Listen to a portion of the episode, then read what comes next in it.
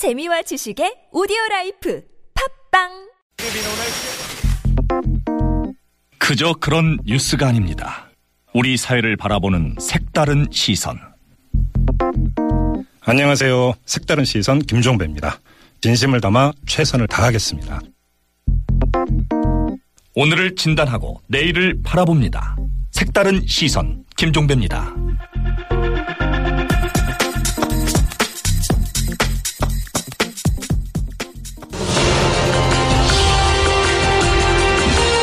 정두원의 직설 희망이라는 이름 앞에 강한 용기로 태어나리 희망을 네, 희망을 노래하는 정치인이십니다. 정두원 전 의원과 함께하는 직설 시간인데요. 어서 오십시오. 네 의원님 신상의 변화가 있던데요. 이 바른정당의 남경필 경기지사 캠프 총괄 본부장을 맡으셨다가 사퇴하셨어요. 왜 그러셨어요? 음, 사퇴는 아니고요 네. 백의 종군 하겠다는 거고요 백의종군. 예 이제 할 일은 웬만큼 다 했고 예. 이제 마지막 스퍼, 스퍼트를 음. 해야 될 시점인데 네. 좀 나보다 더 훌륭한 사람들이 와서 좀 네. 일을 할 수 있게 자리를 비워준 거죠. 의원님보다 더 훌륭한 사람이 누군데요? 어, 그러니까 이제 김무성계 여러 의원들 있잖아요. 네. 그 의원들이 와서 많이 도와줄. 어, 잠깐만요. 김무성계를 지금 말씀하셨는데 보도에 따르면 네.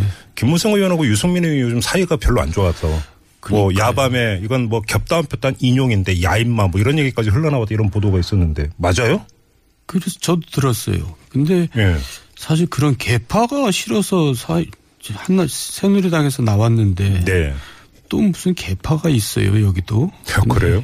그러니까 이제 음. 주도권 싸움이겠죠. 음. 근데 어쨌든 그 김무성 쪽에서 저희들을 많이 지금 박순자 의원하고 네. 또그 비서실장 하던 누구예요? 그 두 분이 와 계시거든요. 네네. 그러니까 이제 더 많은 사람들이 또 와서 좀 도와줄 수 있게 음. 자리를 비켜주는 겁니다. 아, 자리를 비켜주시는 네. 거예요? 그러면 남경필 지사 같은 경우는 김무성계의 지원을 받는다. 이렇게 해석할 수밖에 없겠네요. 지금 뭐, 의원님 말씀대로 그러면. 뭐 그렇게 해석해도 됩니다. 그러면 유승민 계의 유승민 의원과 음. 근데 김무성계의 지원을 받는 남경필 지사 간의 싸움입니까? 뭐 굳이 얘기하면 뭐 그렇게 될 수도 있습니다. 어, 그래요? 예. 그 사이가 많이 벌어진 거예요? 뭐 차이는 또 어떻게 되는지 모르죠. 그러니까 도대체 뭐 때문에 그러는 건데요? 주도권 싸움 아니겠어요? 주도권 싸움? 네. 더 이상 여쭙지 않겠습니다. 네. 자. 근데 이것도 여쭙고 넘어가죠. 황교안 총리가 결국은 대선 불출마 선언을 했습니다. 네. 의원님 같은 경우는 이 자리에서 여러 차례 불출마할 거라고 전망을 하신 바가 있는데 네. 뭐 당연한 귀결에 이렇게 평가하시겠네요. 예. 그러니까 이제 뭐 당선 가능성도 제로고 네. 또 명분도 없고 네. 하니까 이제 나오면 바보 아니면 나쁜 사람이다. 제가 이렇게 좀 표현을 했는데 예, 예. 결국 올- 올바른 거- 결정을 하셨어요. 그래요. 근데 황교안 그 권한대행 총리의 이제 표현을 보니까 고심 끝에라고 하는 표현이 있더라고요. 그동안 고심은 많이 했나 보던데. 뭐 무슨 팬클럽도 만나고 그랬잖아요. 예. 그러니까 정말 음. 잘못된 길을 가셨는데 음. 이제 그, 그, 그나마 올바른 결정을 내려서 좋고요. 또 앞으로 또 정치인이 될 수도 있겠죠. 그러니까 결국은 근데 고심이라는 두 글자에는 결국은 할까 말까라고 하는 고민이 있었다라는 어떤 그 자기 고백이 깔려 있는 거잖아요. 그렇네요. 그러면 그렇게 고민을 했는데 왜 결국 안 하는 걸로 결론을 내렸을까? 어떤 요인이 가장 컸을까? 이게 궁금한데 의원님은 어떻게 보세요? 당선 가능성이 제로라는 게 제일 컸겠죠. 아 그거라고 보세요? 예. 음. 근데 뭐 주변에서는 그래도 두 자릿수 지지율 나오니까 해볼만 하지 않느냐 이런 식으로 옆에서 계속 뭐 얘기했을 거 아닙니까? 음, 계속 그 그게 제- 제일 높을 때가 그랬고 예. 계속 뭐 두 자릿수 한 자릿수에서 머무니까 음. 에이 더 이상 안 되겠구나. 네. 그러면 이제 자유한국당은 대선 후보가 누가 되는 겁니까? 뭐 지금 대선 후보들이 미니버스로 하나 꽉 차겠던데요. 그러니까 뭐가 잘한 건지 모르겠어요. 무슨 대선이 장난도 아니고 네. 그 다음 이제 지방선거를 노리고 네. 이름 좀 알리려고들 다들 그러는 것 같아요. 지방선거를 노린다? 내년 지방선거를 노리고 예. 이제 도지사 뭐 아, 광역단체장이나 이런 예, 자리. 예. 어, 결국 인지도 올리기 경쟁이다 이렇게 보시는 예, 거예요? 그 좀 유치하죠. 어, 그래 그렇게 보시는 거고. 돈들도 많아요. 그거 경선할 때 돈을 많이 내야 될 텐데. 예, 기타금인가 그걸 내야죠. 네. 예. 홍준표 지- 그러면 결국은 그 지금 여론조사 추이만 갖고 본다면 홍준표 지사가 가장 가능성이 높다 이렇게 봐야 되지 않겠습니까? 제일 앞서 가겠죠. 예. 하지만 거기도 뭐 두 자릿수까지는 못 갈 겁니다. 아, 역시 일관된 평가십니다.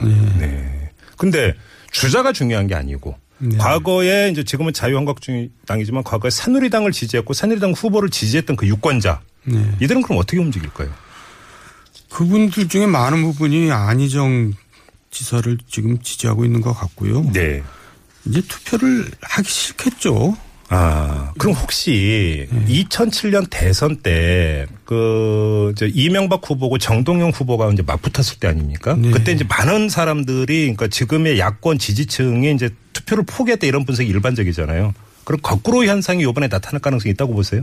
아니 거의 상황이 비슷하고 오히려 그것보다 그때보다 더 악화돼 있다고 제가 말씀드렸고요. 네.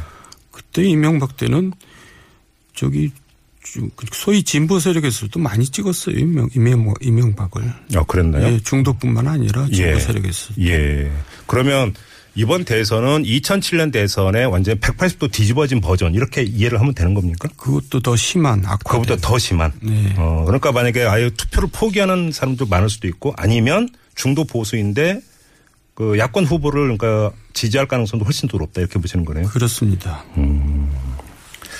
알겠습니다. 자, 이렇게 몸풀기, 입풀기 질문을 좀 드렸고요. 오늘의 본론은 이건데 예. 상도동계, 동교동계 다음에 삼성동계가 지금 얘기가 나오고 있습니다. 총평부터 좀 부탁드리겠습니다. 글쎄 이분들 정말 찔기네요. 즐기다고요? 찔기다. 네. 예. 그러니까 과거에 이제 친노가 네. 노무현 대통령께서 서거하시기 전에 음, 이제 스스로를 패족이라 그러면서 그랬었죠. 자중하는 모습까지는 보였어요. 네. 그러다 다시 부활했는데 네. 이분들은 그때보다 더 패족들인데 음. 아직도 자중하는 모습을 한 번도 보인 적이 없어요. 음, 그래서 참 질긴 사람들이다. 즐긴 사람들이다. 그리고 후한 무치하다. 예. 음. 그러니까 얼굴이 두껍고 염치가 없는 사람들이다. 그렇게 생각되네요. 그런데 지금 그 저희가 뭐 이 이런 가운데 한 분하고도 인터뷰를 했고 또 최경환 의원 같은 경우는 자신의 페이스북에 엊그제 네. 올린 글에서 인간적인 도리를 강조를 했는데 제가 읽어드릴게요 그대로. 그러니까 몇몇 의원들이 인간적인 도리를 다하고자 마중 나간 일에 대해서 이렇게 매도당하고 비난당하니까 세상 민심이 야박할 따름이다. 뭐? 이렇게 얘기를 했거든요. 그냥 마중 나간 정도라면야 뭐 네. 인간적인 도리라고 할 수가 있죠. 네. 그런데 뭐 지금 무슨 뭐 서로 업무를 분담해 가면서 네. 삼성동 청와대를 비슷하게 만들어가는 모습 때문에 이제 그런 비판들을 하는 거고요. 음. 예. 그리고 또 이분들은 인간적인 도리를 왜 국민들한테는 안 보이는지 모르겠어요. 예. 예, 그러니까 이제 자기네들이 국민의 대표다, 뭐 국민의 대변자다 그러면서 음. 국민들은 많이 마구 무시하고 아무렇게나 해도 되고 예. 꼭 박 대통령한테만 인간적인 도리를 해야 되는 건지 예. 물어보고 싶어요. 예. 근데 아무튼 이게 이제 삼성동 개판이 아니냐 이거부터 좀 정리가 돼야 되는데 저희가 바로 그 이 다음 날 자유한국당 이우현 의원하고도 인터뷰를 했고 바로 이 질문을 드렸어요. 그래서 똑같은 얘기 하더라고요. 너무 과잉해서 해석한다. 그냥 인간적인 도리를 다해서 그냥 인간적으로 도와드리려고 하는 건데 왜 그렇게 해석을 하느냐. 이런 식으로 반박을 했거든요. 뭐 자기네들 주장대로라면야 뭐뭐 별 문제가 없겠죠. 예. 그러니까 과잉 해석이 되기를 바랄 바랄 뿐입니다. 음, 그게 과잉 해석이기를. 네. 음. 근데 또 그렇게 보기도 힘든 게이 최경원 의원의 페이스북 글 내용 중에 또 어떤 게 있냐면 과거 노무현 전 대통령이나 김대중, 김영삼 대통령께서도 퇴임 후에 재직 시절 가꾸었던 분들과 봉하마을, 동교동, 상도동 등에서 교류를 계속 이어갔다. 이 점을 또 강조하는 대목이 있거든요. 비교를 할 때를 비교해야죠. 이- 지금 죄송하지만 박근혜 전 대통령께서는 이제 사법 처리를 앞두고 있잖아요. 예. 그리고 결과가 이제 어떻게 될지가 굉장히 예상이 되는데 네. 뭐 그런 분이 계속 교류를 이어가는 거는 뭐 괜찮은데 음. 그걸 동교동하고 상도동하고 비교한다는 것은 그분들한테 모욕이 될 것 같아요. 아, 그래요? 네. 음. 동교동, 상도동하고도 이게 비교가 될 수 있는 사안이 아니다 이런 말씀이시네요. 네. 근데 가장 중요한 거 지속성이 있다고 보세요? 별로 없어 보이는데요. 그래요? 네. 그러면 그 별로 없어 보인다라는 전망은 축이 되는 박근혜 전 대통령이 이래서 사법 처리를 받는다든지 이런 경우 때문에 지금 그렇게 말씀하시는 겁니까? 뭐 그렇기도 하고요. 예. 이뭐 이분들이 그렇게 뭐 지금 보이는 행동이 이제 시간이 지날수록 뭐 점점 이제 빠져나갈 구- 군역을 찾으려고 그럴 것 같은데요. 아, 왜냐하면 그러면 이제 선거가 가까우면은 예. 그때 여론이 이제 나 그때까지도 계속 나쁘면은 음흠. 이제 또 다른 태도를 보이겠죠. 아, 그러면 지금은 인간적인 도리를 강조를 하고 있지만 네. 그 정치적 동기라고 하는 게 있는 건데 정책 이해 타선을 해보면 별로 도움이 안 될 것이다. 이 사람들이 이렇게 판단할 거라는 말씀이세요? 네, 뭐 이제 그런 모습들을 여러 우리가 지금까지 많이 봤기 때문에 그런 예. 말씀을 드리는 겁니다. 예. 두고 봐야겠죠. 그러면 주인공을 그 이런 친박 의원들이 아니라 박근혜 전 대통령으로 놓고 네. 박근혜 전 대통령이 이 사람들의 보좌를 받아서 네. 자신을 지지하거나 보수 성향을 띠고 있는 사람들 다시 결집을 시켜서 네.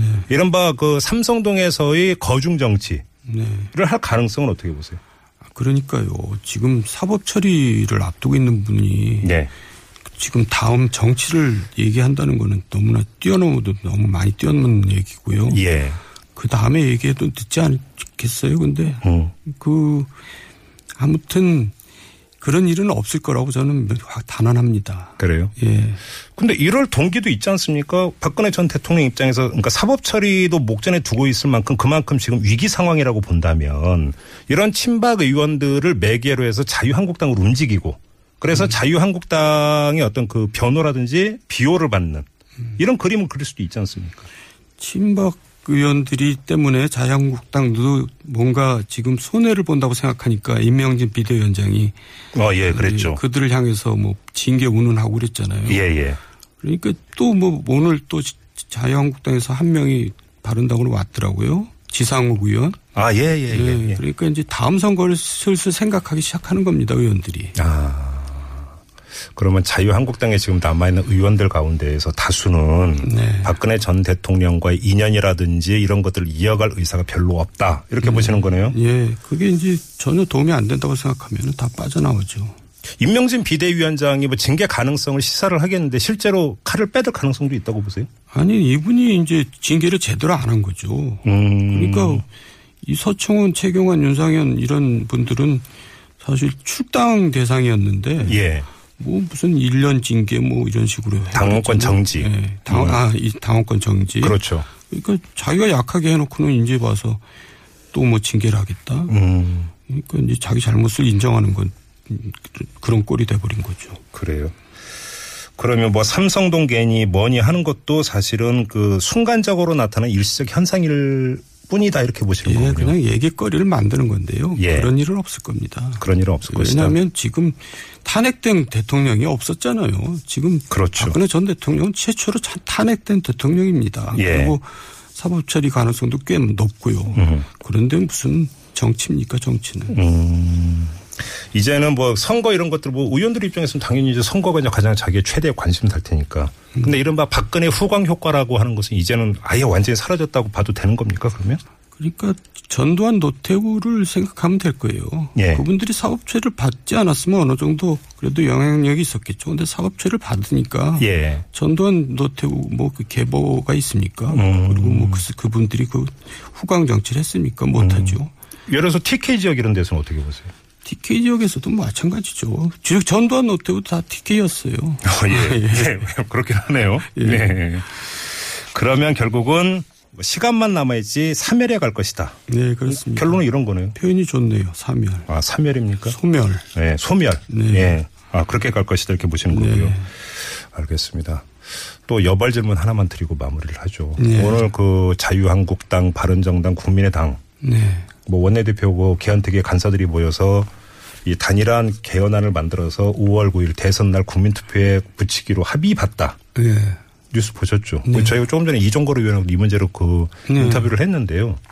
성사 가능성 어떻게 전망하세요? 저는 가능성이 제로라고 보고요. 제로다? 네. 왜요? 그 이유는 일단 개헌에 대해서 국민들이 관심이 없고요. 음. 또 일당이 지금 거기에 대해서 반대를 하고 있는데 예. 그- 그게 되겠습니까? 그리고 시간도 없고요. 시간도 없고. 네. 음. 이종걸 의원 같은 경우는 2단계 개헌 얘기하던데 부칙만 일단 바꾸는 것은 가능하지 않겠는 이런 얘기하던데. 음, 그 부칙을 바꾸자고 그러는 거를 그런 개헌을 하, 하려고 그러면 지금까지 세 당이 또 가만히 있겠습니까? 음흠. 그러니까 그게 서로 합의가 안 되는 거죠. 그러면 일각의 분석대로 어떤 문제의 흔들기용 뭐 이런 분석도 있던데 그건 어떻게 보세요? 뭐 그 일종이라고 봐야 되겠죠. 너무나 앞서간 후보니까 음. 흔들어 보겠다는 거 말고는 뭐 딴 게 뭐 있겠어요. 그럼 그 과정에서 이새 정당이 단일 후보를 낼 가능성 그 가능성도 없고요. 그것도 없고. 예. 예. 그런 구심체가 없잖아요. 네. 아무튼 정두환 전 의원의 어조는 항상 직설 단호합니다. 네. 이공호님이 문자 주셨는데요. 저는 정두환 전 의원님의 직설을 들으면 속이 다 시원해져요. 앞으로 쭉 국민들의 속 좀 풀어주세요. 이렇게 주문하는 문자가 들어갔네요. 저도 사- 아슬아슬합니다. 왜냐면 이게 나중에 틀리면 어쩌지? 그러고 걱정이 되죠. 근데 거의 네. 틀린 적은 없었어요. 그렇죠? 제가 꼭 의원님께 그 말씀 드리고 싶었는데 네. 자진해서 말씀하셨으니까 뭐 첨가하지 않고 여기서 인사 나누겠습니다. 고맙습니다, 의원님. 네. 수고하셨습니다. 네, 정두환 전 의원이었습니다. 뉴스를 보는 새로운 방법. 색다른 시선 김종배입니다를 듣고 계십니다.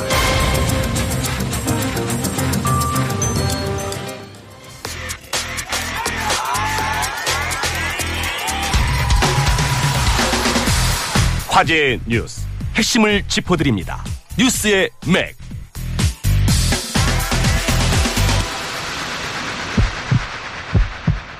네, 시사평론가 백병규 씨와 함께합니다. 어서 오십시오. 안녕하십니까. 네, 이제 등장하셨는데 갑자기 교통정보 전해드리는데 등장을 하셔가지고. 네, 글쎄 말이죠. 알겠습니다. 나쁜 소리 한 건 아닙니다. 네. 자, 오늘은 어떤 이슈 진맥해 주실 건가요? 네, 황교안 대통령 권한대행이 결국 대선 불출마를 선언을 했죠. 그랬죠. 네, 이 황교안 권한대행의 대선 불출마. 왜 그랬을까? 왜 결국은 이 같은 선택을 했을까? 네. 그 배경을 한번 살펴보도록 하겠습니다. 그럼 두 갈씩으로 가죠. 결론이 뭡니까, 그러면? 왜일까요? 네, 우선 뭐 결론부터 말씀드리면 네. 황교안 권한대행이 결국 자유한국당을 버렸다. 입니다. 버렸다? 무슨 뜻입니까? 네, 이 자유한국당 지금 풍요 속의 빈곤 아닙니까? 네. 네, 어제까지만 하더라도 그 무려 다섯, 아홉 명이나 대선 출마를 선언을 했죠. 그러나 네. 다들 고만고만해서 스머프 경선이다. 뭐 이런, 이런 말도 좀 나오는데. 네. 그나마 이제 그 대안이라는 게 홍준표 경남도지사. 이 당원권 정지 풀어줬죠. 네. 그리고 이제 그 유일한 현실적인 대안이 그 황교안 권한대행이었습니다. 네. 이를 위해서 이제 말하자면 대선 후보 경선 룰까지 바로 본 경선 직행이라는 아주 음. 그렇죠. 기가 막힌 예. 이 편법까지 마련을 해서 주자들의 반발이 엄청 심했죠, 그래서. 크게 좀 논란이 되고 예, 되지 예, 않았습니까? 예. 또 이걸 또 고쳤다고 하더만요. 네네. 네, 자유한국당 정우택 원내대표 오늘 그 오전 이제 한 방송과의 인터뷰에서 이런 말까지 했습니다. 음흠. 당원도 아닌데 여론조사에서 그 15% 내를 오르내리기 때문에 네. 상당히 매력적인 대선 후보 후보다 네. 이렇게 얘기를 했거든요. 네. 매력적인 대선 후보 음. 결국은 날라갔죠. 네. 황교안 권한대행 이런 러브콜을 이제 그 거부를 한 셈이 됐습니다. 예. 근데 사실 황교안 그 권한대행 총리가 고심을 한 건 사실 아니겠습니까? 네. 참 그 대목이 약간은 좀 궁금한 대목인데요. 아무튼 예. 어제 사실은 그 국무회의가 있지 않았습니까? 네. 네, 사실 그 국무회의가 어제 열렸기 때문에 어제는 선거일을 공고를 했어야 했다. 그러니까 음. 왜 오늘까 오늘 이제 굳이 임시 국무회의까지 열어가지고 네. 오늘 했을까? 그래서 네. 사실은 저는 이제 개인적으로 음. 황교안 권한대행이 그 나- 어, 대선에 나, 나갈 가능성은 거의 없다라고 봤었는데 네. 어제는 좀 생각이 좀 달라지더라고요. 그래서 예. 아 이분이 나가기로 작심한 거 아닌가 이런 생각을 좀 해왔는데 네. 결국은 이제 뭐 안 나가기로 했습니다만 예, 예. 이제 그 자유한국당에서 그 여러 경로로 좀 적극 설득을 했다고 그러죠. 음. 또그 기독교계 어제 이분이 아주 그 착실한 크리스천 아닙니까? 그래서 네. 어, 특히 이제 보수 기독교계에서 뭐 적극 나서달라 이 결정이 꽤 있었다고 그러고요. 그러나 예. 이제 아- 아무래도 뭐 당선 가능성 혹은 뭐 이제 그 어, 이 혹독한 검증의 벽 음. 그리고 그 지지율 추이 지금 자꾸 떨어지고 있지 않습니까? 네네. 그리고 무엇보다도 그 대선 이후의 전망. 음흠. 그러니까 결정적으로는 전혀 준비되지 않은 음. 이 정치 인문의 벽을 결국은 넘치곤 했다. 네. 이렇게 좀 보여집니다. 정치 인문의 벽이라고 하는 게 뭘 뜻하는 겁니까? 네, 사실 그 황교안 권한대행으로서는 가장 고심했을 대목이 내가 과연 계속 정치를 할 수 있을까? 아, 예, 예. 한다면 어떤 정치를 할 수 있을까? 내가 어느 자리에 설 수 있을까? 네. 이 생각 해보지 않았겠습니까? 그랬겠죠. 아, 왜냐하면 그 지금 구도에서 그 자유한국당 후보로 설령 나선다 하더라도 대선 승리 어렵다는 것 정도는 뭐 충분히 상황 판단이 좀 가능했을 거고요. 네. 그렇다면 이제 나간다고 한다면 장기적인 결국은 전망을 세울 대선. 출마 이유를 봐야 되겠죠. 음. 어, 그 보수 진영의 그 재판 과정에서 그 중심이 되겠다. 네. 적어도 이런 정도의 그 의지 그리고 네. 구상이 없이는 사실은 나서기 힘든 발걸음이었죠. 그렇죠. 그러나 제가 황교안 관한대행을 보면은 기본적으로는 원실 속의 화초 아니 원실 속의 그 선인장 같은 이런 삶을 좀 살아오신 양반이죠. 왜 선인장 비율을 드시는 가시가 굉장히 많지 않았습니까? 아, 뭐? 여러 가지 가시 같은 일을 했죠. 예. 게다가 그 전형적인 그 공안통입니다. 네. 이 검사 출신 대통령 후보 혹시 뭐 기억나시는 분 있습니까? 별로 없는데요, 진짜. 대통령 후보는 그렇죠. 특히 대통령 검사 법조인 비서- 출신은 많습니다,만 검사 출신 있었어요. 네, 김기춘 비서실장. 있었죠. 그러나 이 92년 그 대선에 나선 그 박찬종 전 의원이 있습니다. 네. 그러나 이분은 검사 생활을 아주 잠시 했고요. 네. 정치인을 오래 하다가 됐고 음. 그리고 이제 홍준표 경남도지사 정도가 지금 있는 거죠. 나서려고 하는. 홍준표 지사는 검사실에 주로 특수통으로 통했던 이분은 이제 말하자면은 무슨 검사입니까? 그 유명한 제가 좀 모래시계, 모래시계 네. 제 말로는 좀 이야기하기 좀 쉽- 뭐 별로 이렇게 좋아하지 않는 이야기인데요. 네. 아무튼 이 모래시계 검사로서 또 이름을 좀 날렸던 분이고 그 정치 입문한 지 오래됐죠. 네. 그리고 이제 그 김진태 의원이 이번에 해보겠다고 지금 나서고 있는 정도. 아, 그렇네요. 네. 네. 자, 이 사실은 이제 이분이 어떤 분인가 하면 이 법무장관과 국무총리까지 지냈죠. 네. 그리고 그 대통령 권한 대행까지 됐지만은 이 국무총리 하면서 음. 사실 뭐 정치인 존재감 전혀 보여주지 못했고요. 네. 사실 이번에 한 번 딱 기회가 있었습니다. 음.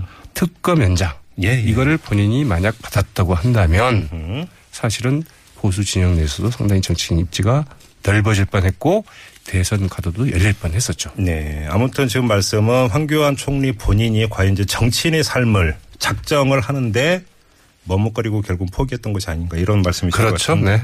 그리고 또 사실은 발목 잡는 게 이제 국정농단 공동 책임론 바로 이거 아니에요? 뭐 당연하죠. 뭐 이 부분이 굉장히 큰 부담이 됐을 텐데 그래서 이제 제가 앞서 말씀드린 것처럼 음. 반전의 계기가 있었다고 한다면 바로 이제 특검 현장에 대해서 본인이 그 결단을 내렸어야 됐다. 예, 이런 예. 말씀을 좀 드리는 거고요. 예. 어, 이제 또 이런 점에, 그런 점에서는 박근혜 전 대통령의 그 결국은 어, 헌재 결정 불복 선언이 예. 결과적으로 그 결정적으로 그 대선 불출마 쪽으로 결심한 배경이 됐다. 오. 이렇게 볼 수도 있습니다. 그건 무슨 얘기입니까? 근데 사실 그 황교안 관련대행으로서 그 대선에 나간다고 한다면 갈 수 있는 곳은 유일하게 그 자유한국당 아니겠습니까? 그렇죠. 거길 믿을 수밖에 없겠죠. 네. 그러나 그 박 전 대통령이 그 불복 선언을 하면서 예. 이 친박 결집 앞서도 뭐 이제 그 과연 그 결집이 얼마나 오래 갈 것인가 이런 이야기는 되지만 결집을 시킨 것만은 분명하고요. 네. 이게 지금 이제 자유한국당이 그 발목을 잡고 있죠. 아하, 예. 그리고 이제 그 자유한국당 내에서는 결국은 친박 비박 충돌과 그 대립이 지연될 가능성이 이제 큽니다. 네. 아, 친박들에게 그러면 황교안 권한대행은 어떤 사람일까? 음흠. 박전 대통령이 국무총리로서 써준 사람, 어, 시킨 일을 잘한 사람 예. 이런 정도가 아닐까 싶은데 왜냐하면 박전 대통령이 사실은 이제 국무총리직에서 황교안 권한대행을 해임한 바 있죠. 문자 통보했었죠. 근데 그때 문자로 통보를 했을 정도거든요. 예, 예.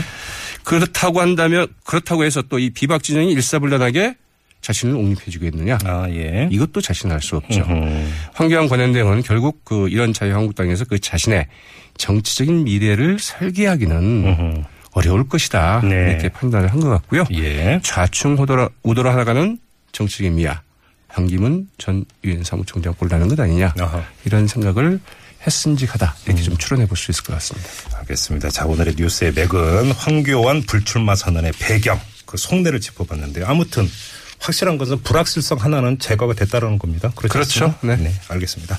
어, 시사평론가 백병규 씨와 함께했습니다. 고맙습니다. 네, 고맙습니다.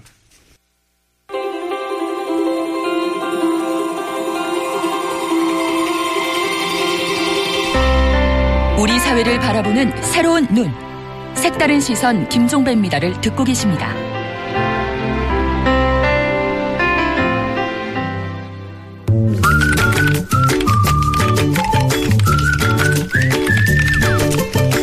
뉴스보다 재밌고 뉴스보다 뜨거운 무적의 댓글 시간입니다. 시사 칼럼니스트 이승원 씨 모셨습니다. 어서 오세요. 네, 안녕하세요. 자, 첫 소식은 뭐예요? 네, 오늘 재판이 열렸습니다. 이 차은택 전 창조경제 추진 단장에 대한 공판이 열렸었는데요. 예, 예. 여기 안종범 전 수석이 나와서 증언을 했습니다. 네. 어, 내용은 이런 겁니다. 박근혜 전 대통령이 광고회사 포레카를 인수하려던 특정 업체에 대해서 상당히 문제 있는 회사다. 이렇게 직접적으로 언급을 하면서 인수를 막으라고 지시했다는 증언이 나온 이게 건데요. 안종범 전 수석의 증언입니까? 그렇습니다. 예. 이 포레카라는 것은 포스코의 광고 계열사였는데요. 음. 아, 최순실 씨가 자신이 설- 설립한 회사가 이 포레카를 인수하기를 원했기 때문에 네. 한마디로 이 다른 회사가 가져가는 걸 막으려고 했던 그런 상황이었던 거죠. 네. 아, 그래서 이제 안 수석 얘기를 들어보니까 이렇습니다. 박 전 대통령이 이 어떤 특정 회사에 문제가 있고 음, 이것을 바로잡기 위해서 권오준 포스코 회장 등과 협의해서 조치를 강구하라고 강하게 이야기한 적이 있다라고. 진술했는데요. 예. 압권이 뭔지 아십니까? 뭔데요? 이 지시가요. 중국의 순방 중에 대통령이 해외 전화로 안종범 수석에게 전화를 했다고 합니다. 국제 전화로? 네, 전화를. 국제 전화인지 대포폰인지 모르겠습니다만 근데 참 포레카를 인수하려던 이 업체의 그 시시콜콜한 내용을 또 어떻게 그 대통령께서 다 파악하고 있었을까요? 예, 이게 무슨 삼성과 현대 간의 M, M&A도 아니고 그러게요. 이렇게 작은 기업을 네. 네. 자 댓글 어떻게 달렸어요? 네, 그러니까 기사를 요약하면 최순실 씨가 시키면 대통령이 행동대장이 돼서 권력을 썼다는 얘기군요. 어떤 분은 대통령은 지난 4년 동안 기업들 뽑아먹는데 총력을 기울였다는 얘기군요. 이런 네. 반응이 가장 많았고요. 네. 도대체 대통령이 할 짓인지 동네 이장이 하는 짓인지 참 한심합니다. 어, 이장님들 들으시면 기분 나쁠 기분 나빠할 얘기죠. 얘기긴 이장님들. 이런 일 안 해요. 네. 네. 어, 정정할까요? 네. 네. 아, 대통령이 자기 지인의 사기업 인수 문제로 미주알 고주알 시시콜콜 정책 수석을 다그치고 거기에 대해서 정책 수석도 아무 말도 하지 못하고 네. 이게 무슨 나라입니까? 복마전입니다. 정책 조정 수석이 아니라 인수합병 조정 수석으로 착각했나 보죠. 네. 그리고 어떤 분은 대통령은 여전히 이것을 통치 행위라고 생각하고 계실 겁니다. 네. 또 어떤 분은 박근혜 대통령은 여전히 자신이 결백하다고 주장하고 있으니 참 기가 찰 노릇입니다. 이렇게 적어주셨고 음. 예. 음. 마지막으로 어떤 분은 세월호 참사 때 이렇게 적극적으로 하셨더라면 얼마나 좋았을까요? 이런 음. 댓글도 눈에 띄었습니다. 그러게요. 네. 자, 다음 소식으로 넘어가죠.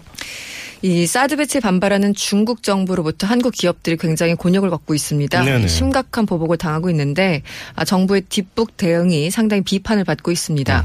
아, 재계에 따르면요, 이 산업통상자원부 주영환 장관이요 오늘 오후에 아, 최근 중국의 사드 보복성 조처로 가장 피해를 본 기업들을 만난다고 합니다. 네네. 아, 롯데마트 같은 경우는 중국 전체 매장 가운데 절반 이상이 지금 영업 정지 상태죠. 음. 그리고 또 면세점, 여행 관광업체, 전자 업체 줄줄이 굉장히 많은 피해를 보고 있습니다. 예. 아, 이들로부터 애로사항을 듣겠다고 하는 건데 음. 다 좋습니다만 문제는요. 이렇게 사드 보복 사례가 연일 이어졌지만 네. 이 정부가 이렇게 직접적으로 만나서 피해 성화를 듣는 것은 이번이 사실상 처음이라고 합니다. 한마디로 말 그대로 뒷북인데 네. 뒷북은 둘째 치고 만난다고 대책이 나올 건가 이것도 좀뭐 맞습니다. 댓글로 가죠. 예, 댓글에 그런 얘기들이 상당히 많았었는데요. 예. 일단 사드 배치 미국이 일은 저지르고 돈은 한국에서 나가는 건가요? 음. 우리나라는 역시 봉이군요. 어떤 부분은 아까 말씀하신 것처럼 기업으로부터 애로사항 들으면 뭐 합니까? 정부가 무슨 대책이 있었어야죠. 그런 그러니까요. 얘기. 네. 네. 작년에 기억하시죠? 황교안 총리, 유일호 장관 어, 보복성 뭐 조치가 없을 거다 이렇게 장담하셨던 음, 분들입니다. 네. 네. 아, 우리나라가 사드를 쥐고 있다고 한들 북한 김정은이가 얌전히 있을까요? 네. 순진해도 우리 정부 너무 순진합니다. 어떤 분은 우리 세금으로 보존해주지 마세요. 보상하려면 이번에 사드 배치 결정한 공무원 개인 돈으로 보상하세요. 네. 이런 분. 아, 사드 문제 어, 대북 견제용 안보다 이런 말 끼워넣고 물타기 하려 들지 말아라. 아, 차라리 미국과의 안정적인 동맹 관계 유지라는 말을 갖다 붙여라. 네. 아, 결국은 이제 대중 견제용이라는 것을 음. 말하라. 뭐 이런 뜻이겠죠. 예 예. 어떤 부분은 또 이런 건 있었어요. 아, 우리도 중국까지 맙시다. 저도요 다음 주 중국 여행 취소합니다. 이렇게 음. 네. 글을 남겨주셨어요. 네.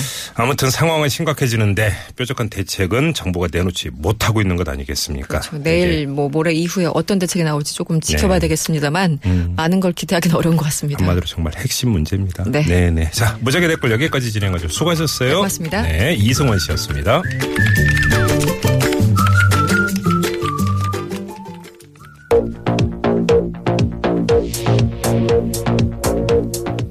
시선 김종배입니다는 여러분의 다양한 시선을 존중합니다. 50원의 유료 문자 샵 0951로 여러분의 의견을 보내주십시오.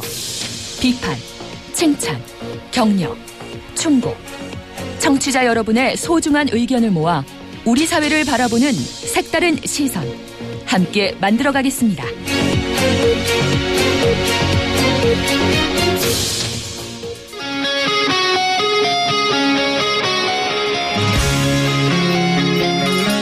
한 주의 중간에서 듣습니다. 수요일은 노래 한 곡, 임 기자의 선곡 노트.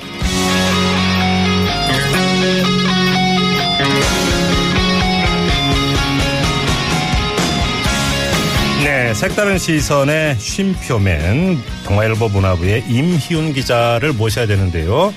임 기자가 저 멀리 물 건너 출장을 가셨습니다. 그래서 오늘 아주 특별한 분을 이 대신 모셨는데요. 여러분 기억하실지 모르겠습니다. 설 특집 때 임희훈 기자와 함께 이 선곡 배틀을 해주셨던 음악평론가 김윤하 씨 모셨습니다. 어서 오십시오. 안녕하세요. 잘 지내셨죠? 네, 잘 지냈습니다. 기왕 이렇게 된 거 그냥 그 임희훈 기자 밀어버리시죠. 바쁘신 것 같은데. 그래요? 네. 그죠? 그, 그죠. 음, 네. 김연아 씨는 덜 바쁘신 거죠? 네. 임용 기자한테 이르겠습니다. 그러게요.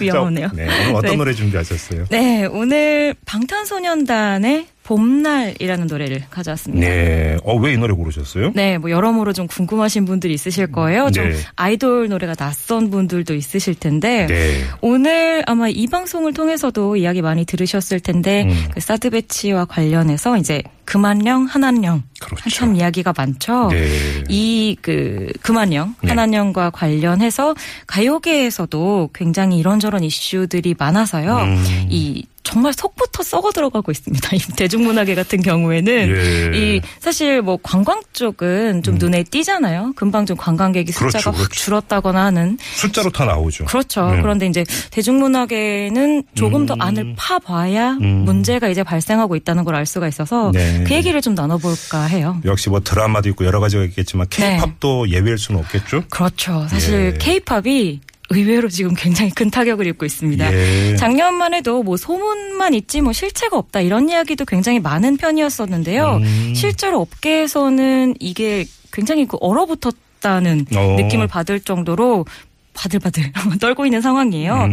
그러니까 수치도 사실 뭐 아주 정확하게는 아니지만 적당히 추산이 되고 있는 예. 상황인데요. 네. 그러니까 이 케이팝 같은 경우에 2012년부터 흑자를 내고 어, 있었거든요. 예, 예. 대중음악 같은 경우에요. 그래서 음. 2억 3천여만 달러 이제 흑자를 내면서 달러. 예, 그렇죠. 달러죠. 예. 그리고 2015년에는 3억 6천여만 원, 여만 달러까지 이제 네. 그 상승이 되었었는데 음. 작년이 아직 추산이 되진 않았지만 네. 네. 이 마이너스를 기록하지 않을까 성장이 예. 그런 이야기까지 지금 나오고 있어요. 어, 이 방송- 추세라면 네네. 올해는 뭐 거의 꽁꽁 얼어붙겠는데요, 그러면? 그렇습니다. 뭐 음. 방송 쪽에서도 완전 아웃된 뭐 그런 뮤지션들이 많고요. 또 그 작년에 현지 네. 보도로 알려졌는데 1만 명 이상 동원되는 한국 아이돌 공연이 금지되었다는 이제 이야기가 네. 뭐 현실로 어, 되면서 음. 이제 쇼케이스나 뭐. 공연 활동 이런 것들이 전면적으로 금지가 돼서요. 네. 뭐 앨범이 나와도 홍보를 할 수가 없는 상황이 되어버린 실정입니다. 그럼 방송도 금지되고 공연도 금지되고. 그렇죠. 다른 부분은 어떤데요? 이 사실 중국 수출 콘텐츠 가운데 가장 큰 비중을 차지하고 있는 게 음원이거든요. 그렇죠. 네, 근데 이 어, 한한령 금암령 이후에 예. 이 음악 사이트들이 이 음원이나 뮤직비디오를 송출하는 데 있어서 좀 제재를 많이 가하고 있는 상황이에요. 아, 그래요? 특히 음. 그 어, 중국은 SNS도 좀 금지가 되어 있지 않습니까? 예, 예. 네, 그래서 뭐 음악 사이트들이 적극적으로 여기에 나서면 사실 중국 내에서는 케이팝 유통 자체가 막힌다고 해도 아. 과언이 아니거든요. 아, 예. 특히 올해 초에 그 왕이 뮤직이라는 중국 음악 사이트 가운데 이제 대표적인 한 음, 사이트가 있는데.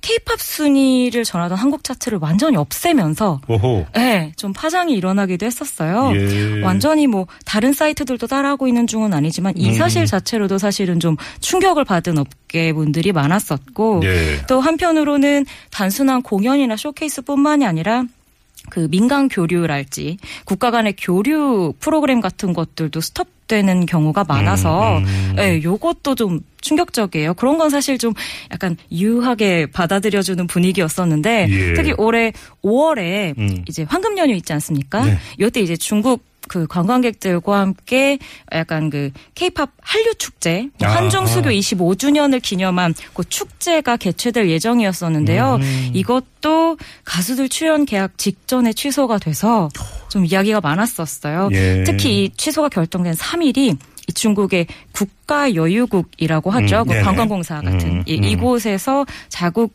여행사에 내린 한국 관광 금지 지침이 다 알려진 날이어서 그렇죠. 더 좀 이야기가 어, 많았습니다. 이거 문제가 심각한데요. 네. 음원 시장 막혀, 방송 못해, 공연도 못해. 이런 뭐 케이팝 거의 뭐 옴짝달싹 못하는 거잖아요. 사실 그렇죠. 최근에 제일 핫한 카드라면 방탄소년단과 이제 트와이스, 케이팝 중에서는 투탑이라고 할 수 있는데 음. 네. 이 그룹들도 현재 월드 투어를 준비하고 있는데 음. 중국은 빠져 있어요. 뭐 중남미부터 시작해서 북미, 뭐 아시아권을 전부 다 통틀어 감에도 불구하고 예. 중국에서는 한 군데도 활약을 못하는 실정입니다. 아, 오늘 이제 그 노래로 네. 방탄소년단의 봄날 네. 이걸 고르셨는데 조금 전에 이제 방탄소년단 말씀하셨어요. 네네. 그러면 방탄소년단도 방탄 효과가 없는 거네요.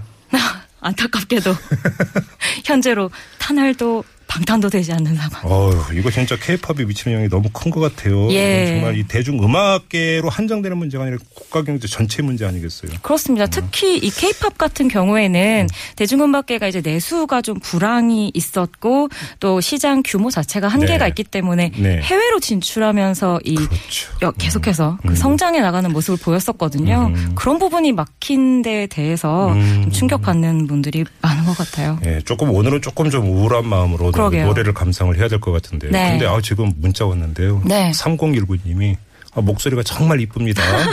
노래 안 들어도 기분 전환됩니다. 이렇게 문자 주셨는데요. 아, 듣지 말고 계속 얘기하고 싶네요. 뭐 그 생각 봐서 뭐 다음 주까지 기약을 할지 말지는 이미용 기자하고 통화해보고 네. 통화 좀 해보겠습니다. 알겠습니다. 이제 네. 노래 들을 시간인데요. 네. 잘 아시죠? 네. DJ로 빙의해서 직접 노래 소개해 주셔야 되는 건데요. 네. 아무튼 오늘 특별한 출연 감사드리고요. 네. 네. 자, 노래 소개 부탁드리겠습니다. 예전부터 예술이라고 하면요. 그 어떤 뭐 정치나 외교적인 압박에도 나라와 나라, 사람과 사람을 이어줄 수 있는 가장 조용하지만 강력한 외교 수단이었었죠. 어, 조금은 순진할지도 모르지만 저는 아직도 이 말도 문화도 전혀 다른 사람들이 아름다운 노래 한 곡으로 하나가 되는 뭐 그런 약간 로망 같은 걸 좀 가지고 살고 있는데요. 조금 허황될 수도 있겠지만 오늘 우리가 함께 듣는 이 노래가 한국과 중국 사이에 이 차가워진 무드를 깨고 따뜻한 봄날을 불러와 줄 수 있기를 바라봅니다. 방탄소년단의 봄날.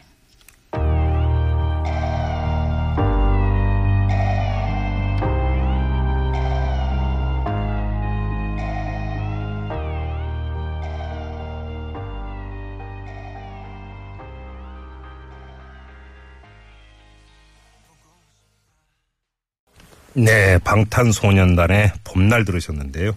김윤아 씨가 말씀하신 것처럼 이 꽁꽁 얼어붙은 한중 관계에 이 봄날의 따스한 기운이 스며들었으면 정말 좋겠습니다.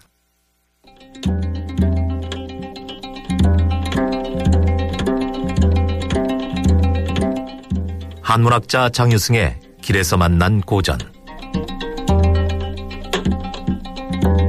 조선왕조 500년의 역사를 담은 조선왕조실록 그리고 국왕의 일거수일투족을 기록한 조선시대 승정원의 업무일지 승정원일기 모두 세계적으로 가치를 인정받아 유네스코 세계기록문화유산에 등재된 우리의 자랑거리입니다. 이처럼 세계적으로 유례를 찾아볼 수 없는 방대한 기록을 남겼다는 점에서 조선을 기록의 나라라고도 합니다. 그렇지만 그 이면을 들여다보면 부족한 점도 없지 않습니다. 우리는 예로부터 기록은 많이 남겼지만 보관에는 소홀했습니다. 고려의 사신으로 왔던 중국 송나라 사람 서긍이 지은 고려도경이라는 책에 따르면 고려의 관청에서는 결제가 나는 대로 문서를 파기했고 문서를 보관하는 창고조차 없었다고 합니다. 조선시대에도 관청의 공문서와 신하가 올린 상소문은 일단 옮겨 적고 나면 휴지로 사용되었습니다. 심지어 영조 임금은 영의정이 올린 보고서를 휴지로 썼다가 뒤늦게 알아챈 적도 있습니다. 왕실의 행사를 기록한 의궤는 조선이 자랑하는 기록문화유산이지만 정조 임금은 어람용 의궤가 휴지가 되기 십상이라며 만들지 말라는 분부를 내렸습니다. 외교 문서도 사안이 마무리되면 전부 휴지로 사용하였습니다. 정조 임금은 훗날 참고하기 위해 모아두었다가 활자로 간행하라고 명령하였으나 지켜지지 않았습니다. 이것이 바로 기록의 나라라는 허울 좋은 명칭의 실상입니다. 이 때문에 자질구레하고 사소한 사건은 기록되어 있지만 중요하고 민감한 사안은 누락된 경우가 많고 관청의 창고에는 문서가 산더미처럼 쌓여 있었지만 정작 필요한 기록은 찾아보면 없었습니다. 이 점은 지금도 마찬가지입니다. 국가기록원이 대통령 기록물 이관 절차에 착수한 가운데 불법 유출과 무단 폐기에 대한 우려가 나오고 있습니다. 정권이 바뀔 무렵이면 항상 논란이 되는 문제입니다. 진실은 시간이 지나면 드러날 것이라던데 진실을 규명할 기록은 남겨줘야 하지 않나 싶습니다.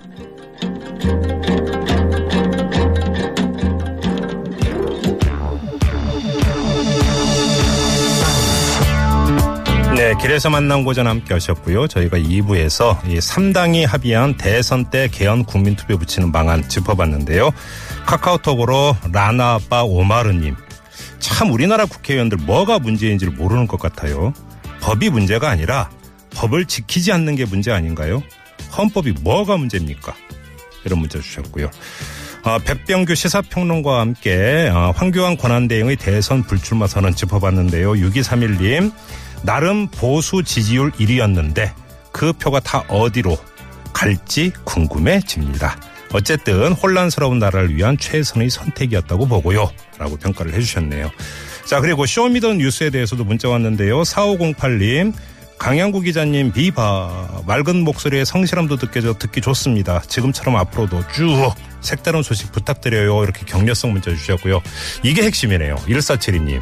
오늘 정수기 회사에서 필터를 교환하러 직원분이 저희 집에 오셨는데요.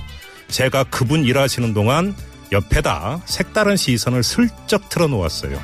그리고 이야기했어요. TBS 교통방송 참 좋다고. 한번 들어보시라고. 정말 잘하셨습니다. 1472님 정말 고맙습니다. 네, 진짜 애청자이십니다. 네, 자, 물러가고요. 내일 저녁 6시 18분에 어김없이 여러분 찾아뵙겠습니다. 편안한 밤 보내십시오. 고맙습니다.